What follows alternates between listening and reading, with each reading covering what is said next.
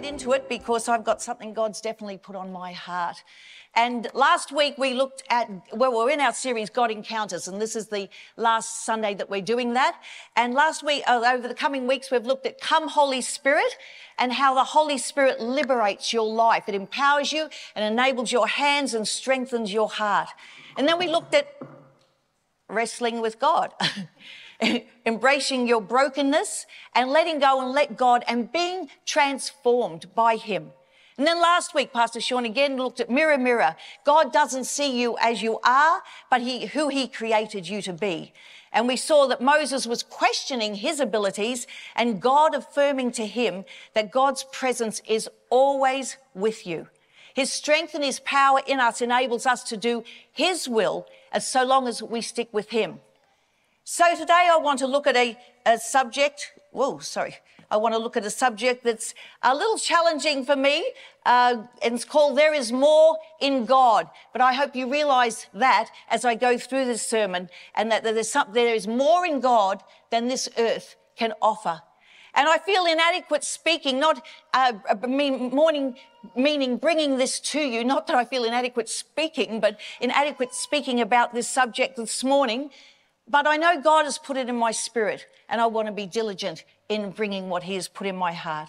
So the first point is get a kingdom mindset. Get a kingdom mindset, a God kingdom mindset.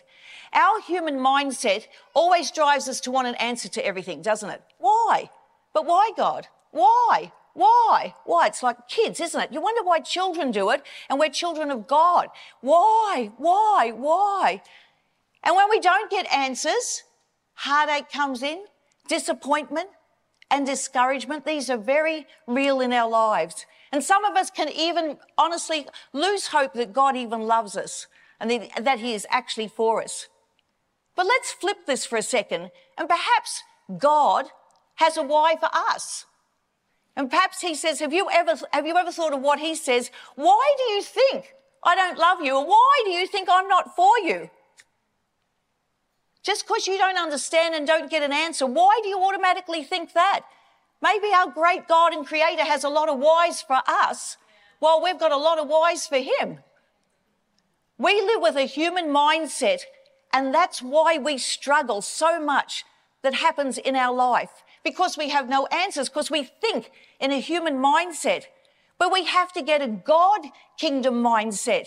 He is working in a whole different realm. He works in a whole different timing. He has a whole different reasoning to everything.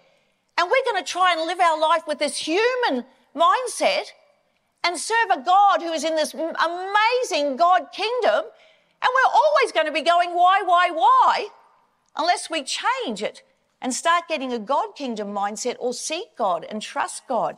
Our human necessity to know the end from the beginning will always hijack our capacity for faith in God. Our human necessity to know the end from the beginning will always hijack our capacity for faith in God. So let's look at the life of Job. Here is a godly man who God actually brings to the attention of Satan. So let's read in Job 1 verses 6 to 11. One day, as the angels came to present themselves before the Lord, Satan, the accuser, came with them. Where have you come from? The Lord asked Satan. And Satan replied, From earth, where I have been watching everything that's going on. Then the Lord asked Satan, Have you noticed my servant Job? He is the finest man in all the earth, a good man who fears God and will have nothing to do with evil. Why shouldn't he pay? Why shouldn't he when you pay him so well? Satan scoffed. You have always protected him and his home and property from all harm. You have prospered everything he does. Look how rich he is. No wonder he worships you. But take away all his wealth and see him curse you to your face. And so there's a little conversation that goes back and forth in the Bible between God and Satan. But basically, God allows Satan to do whatever he wants with Job but he can't take his life. Well, Job didn't have a clue what was going on, and I think that would be a massive understatement about what was going to come in his life. And what things don't we understand in God? And something suddenly happens, and it's like, whoa, oh God, what is going on? Sorry. For those who don't know Job's story, he lost in a very short time all his sons and daughters, all his family, all his wealth, all his herds, everything. He lost a lot. And he was covered in painful sores all over his body. However, he didn't lose his wife, who was very keen on Job cursing him, cursing God. But Job wouldn't. He wouldn't curse God, even though he didn't understand all that was happening. And after an excruciating time with his friends who were making accusations about him, there was loads of weeping, weeping. Job was angry with God. He felt he had become God's enemy. He was angry that God's silence and he demanded that his arguments that he had been heard. He wanted to do what God had, he wanted to do what God had failed to do, provide his vindication. But you know, God eventually does speak to Job out of a storm. And instead of answers, God fires off a whole stack of whys to him. Why after why after why? But it was why about his awe and his wonder. Why doesn't he understand? Why doesn't he see all this? And when God had finished speaking, Job acknowledged that he had been talking over his head, way beyond his understanding. In Job 42, verse 3, it says, Surely I spoke of things I did not understand. Listen to this things too wonderful for me to know that God kingdom. There's so many wonderful things that we don't know. And once Job, encountered the sovereign God, he regretted the statements he had made. You see, Job's encounter with God enlarged his capacity to appreciate the awe of, and wonder of God and his kingdom, and that that was more than enough. That was more than enough. Having an encounter for, with God changes things for the better. He realized God was still his friend, that he loved Job. And even though God seemed silent, seemed silent, and was even seemed absent, God wasn't. God was no mere spectator of Job's suffering. He was with him through the experience. And God knows we are human and he knows our frailties and our weaknesses. And he is never a spectator in your suffering and pain. He is never a spectator.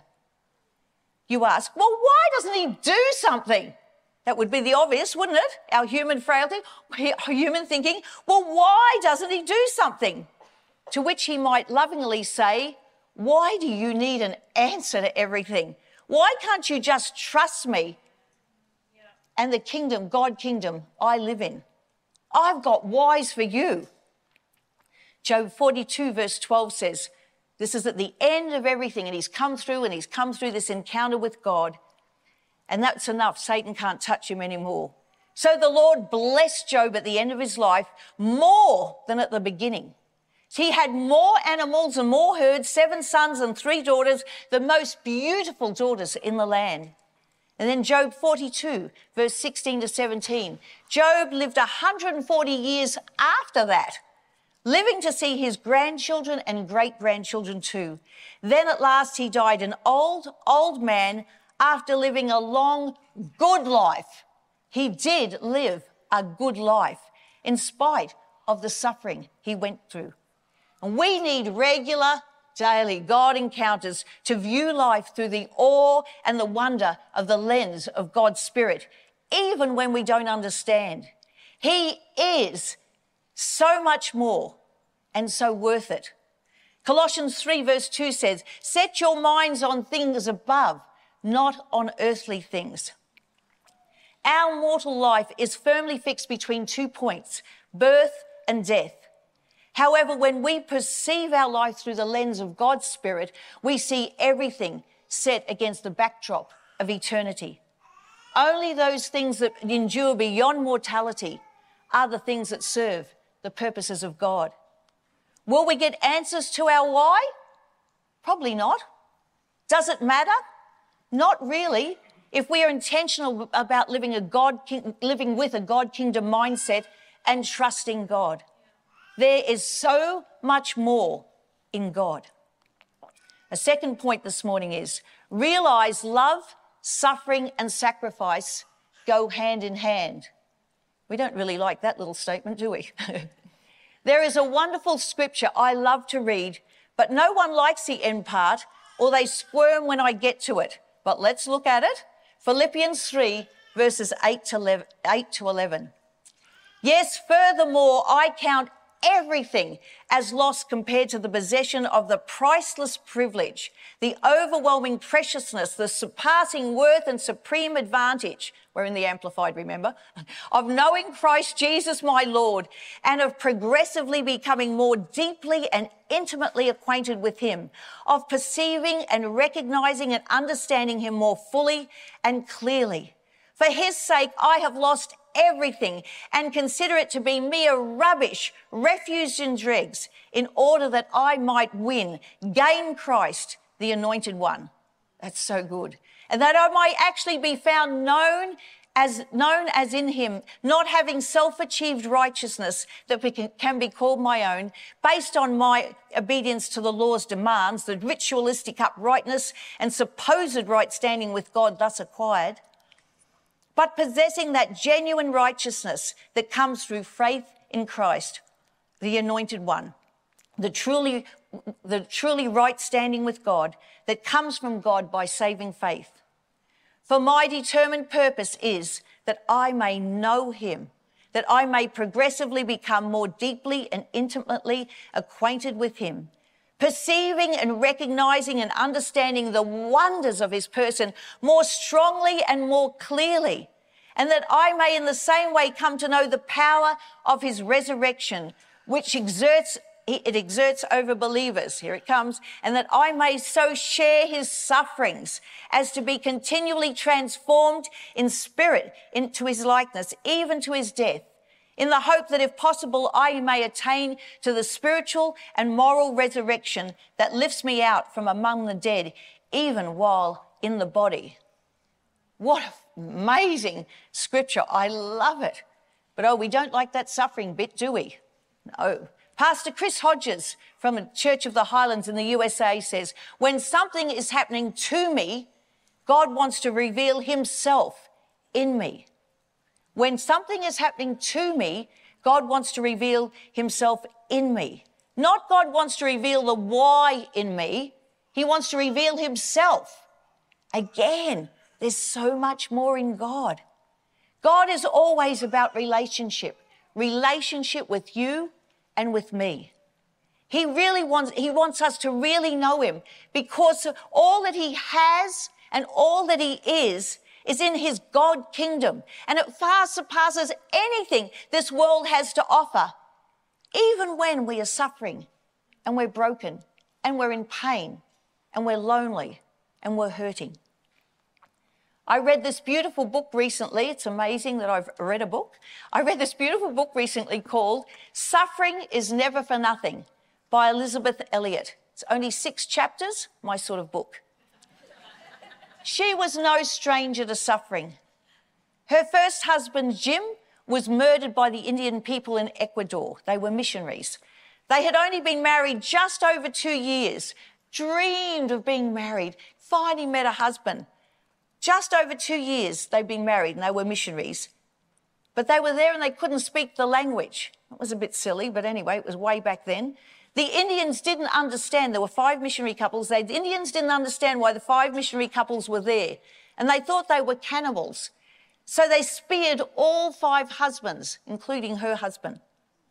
Then time went by, and she eventually remarried another lovely man, I think in America, and within three years, he died of cancer.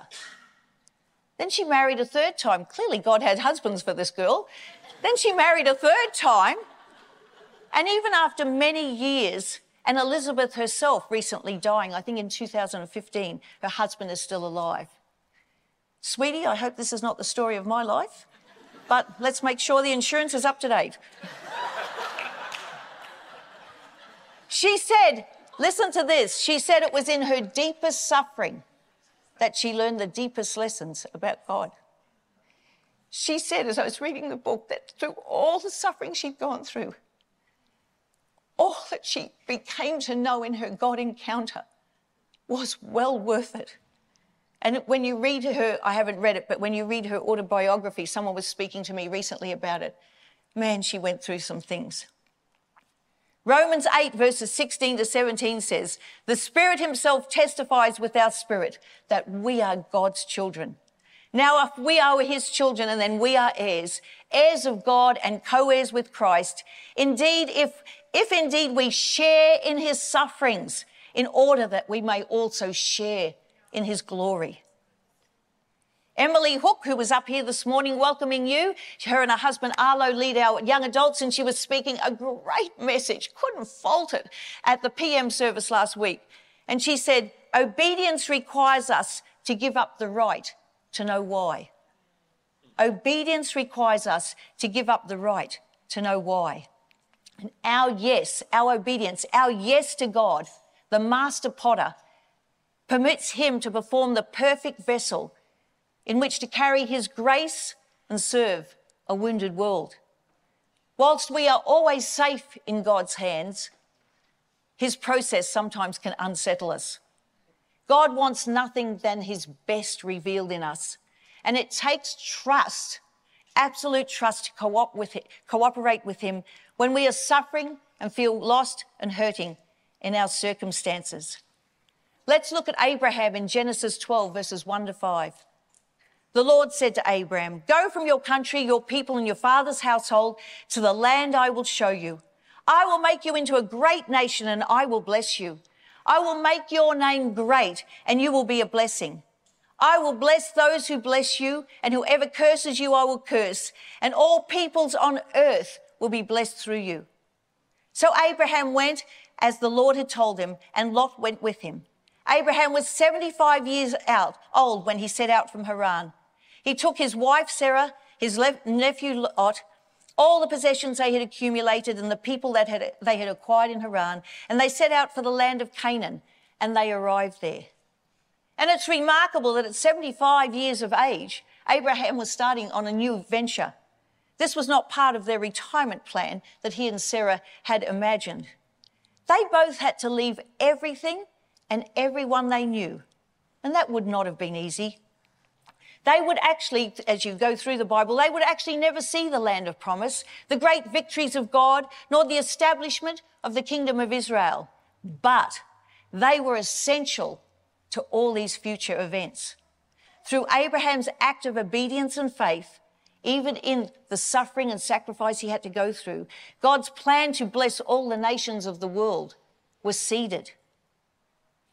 Our obedience enables that which is invisible to be made visible and for God's kingdom to come on earth in the fullness of time. No one can ever compare their suffering and sacrifice to what Jesus had to go through, not just for one person, but for all humanity. But he knew it, what it would accomplish, and his relationship with his heavenly Father far outweighed what he was going to go through.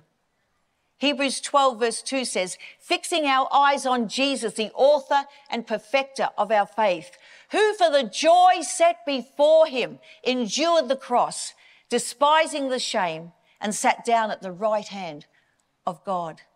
There is so much more in God, so much more. And the third point, the final point, is turn your pain into seed for the future.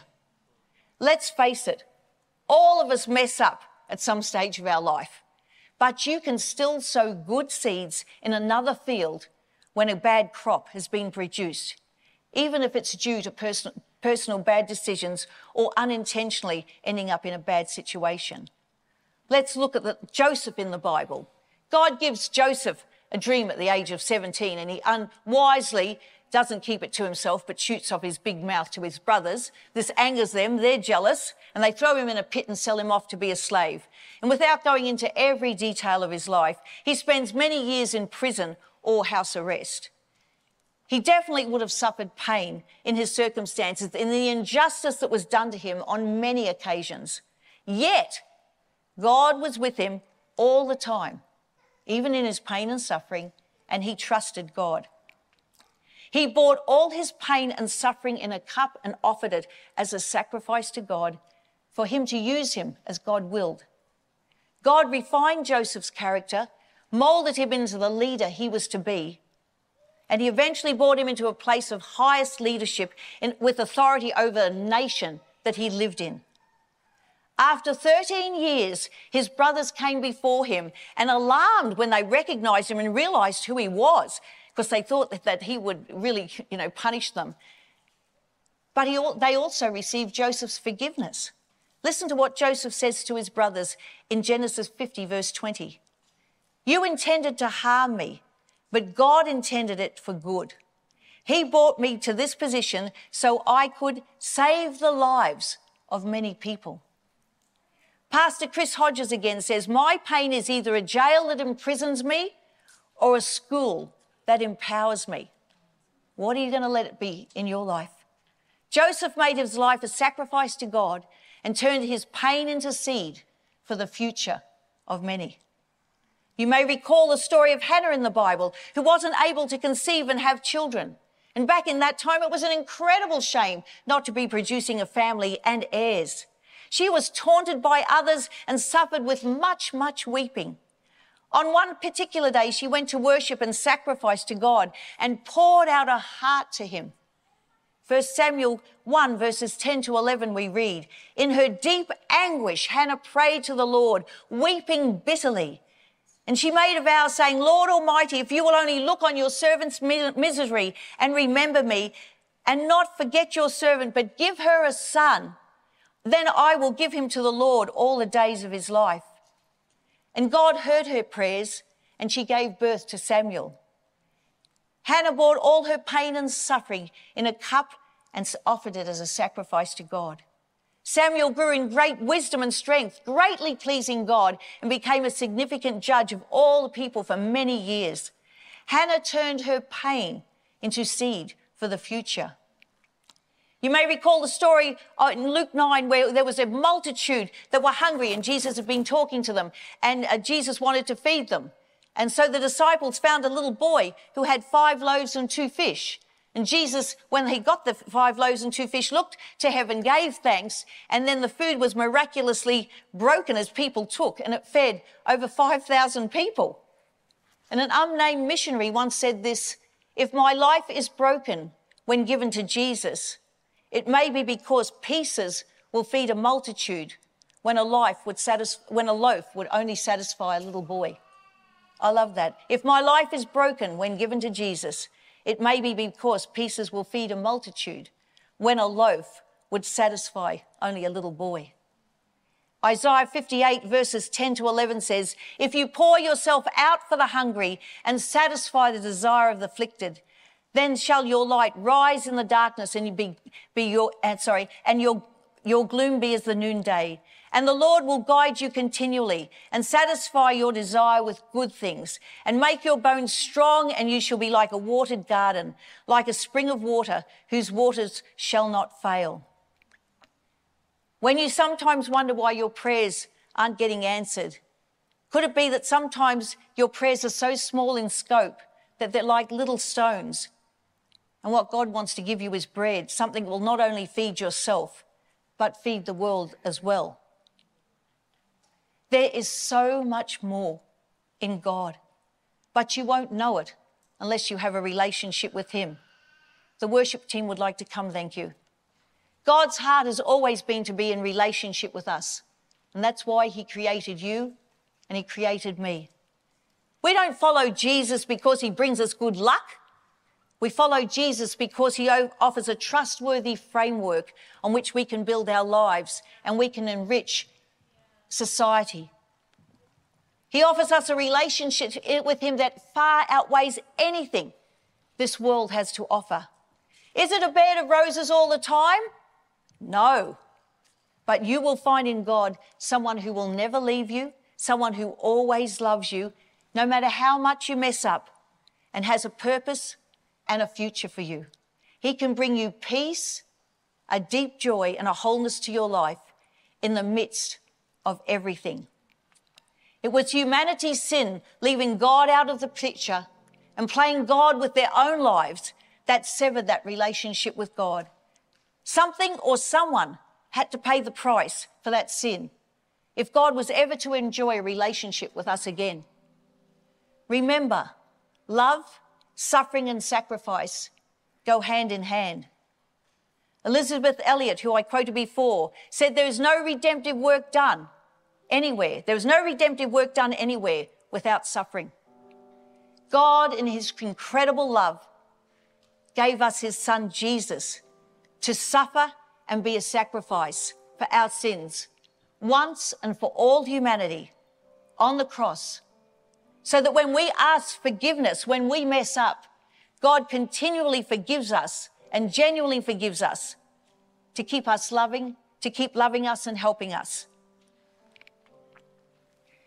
While Jesus was on earth, he demonstrated the Father's heart of our Heavenly Father. No one could ever dismiss the sacrifice he was about to make. When Jesus was on the Mount of Olives, he knelt down and prayed. Luke 22, verse 42 Father, if you are willing, take this cup from me, yet not my will, but yours be done. And in Luke 22, verse 44, it says, And being in anguish, he prayed more earnestly, and his sweats, and his sweat was like drops of blood falling to the ground. Jesus offered up his life as a sacrifice to his heavenly Father for you and for me. He turned his pain and suffering into the into seed for the future and eternity, yours and mine.